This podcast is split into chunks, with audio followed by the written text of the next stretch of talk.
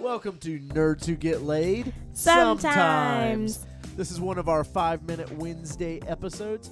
Uh, today we're going to be talking with my wife Allison, who's going to tell us a little bit about the movie Mad Max Road Warrior. So uh, take it over. Tell us about uh, what you thought of that movie and uh, what was actually going on there.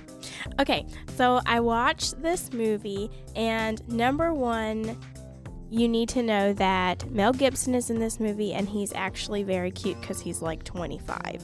Um, because people think he's cute now, but he's actually really ugly. Um, so you've got cute Mel Gibson, and he's in this car, and he has this ugly dog, and he's just driving around looking for some gas or something. And these two scary guys come at him, and they're they're gay guys, but they look like lesbians, and they're kind of terrifying. And they just try Why, to why like they, why are they terrifying?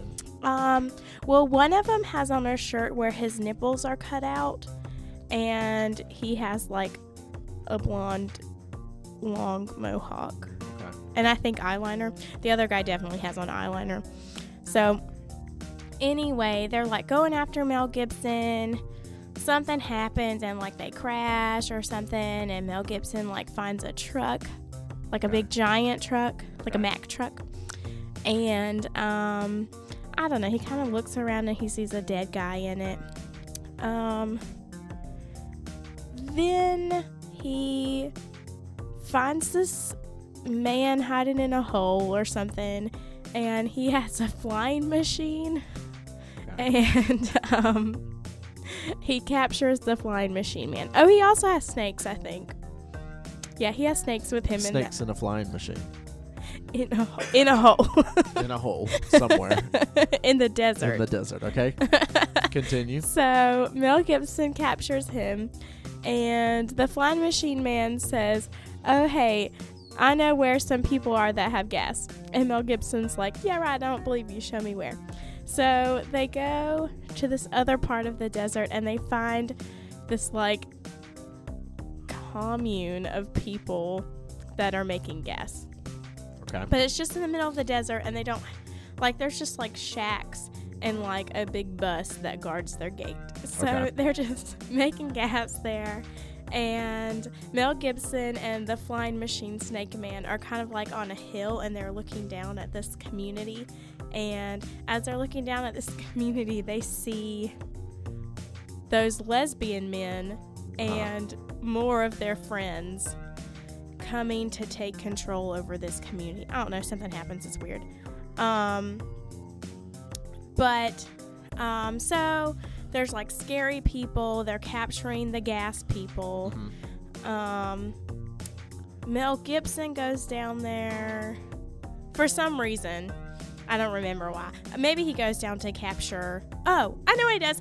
I'm wrong. He goes and he rescues one of the gas people and he brings them back. And he says, I didn't hurt this man, but I'm bringing him back to you. Will you give me some gas?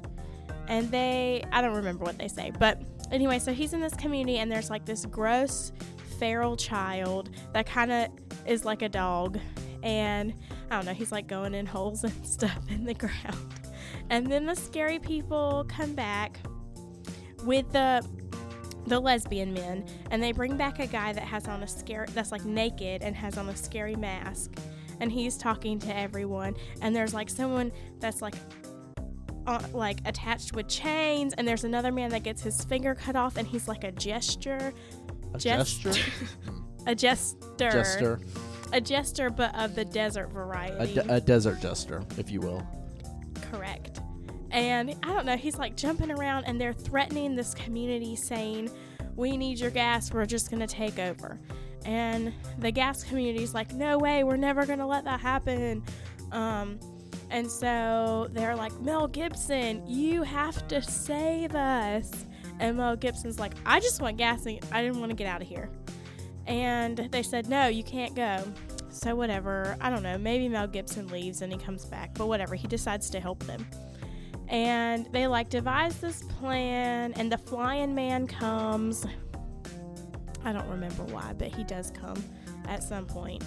And Mel Gibson like helps them with this plan and they're gonna like fight off the scary people and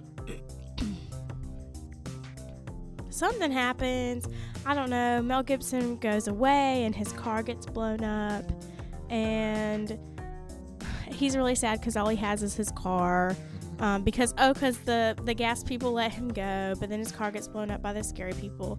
So then he goes back to the gas people and says all right whatever i'll help you.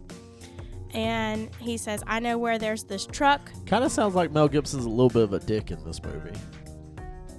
he's just kind of a bore. He's a little bit of a snooze. Okay.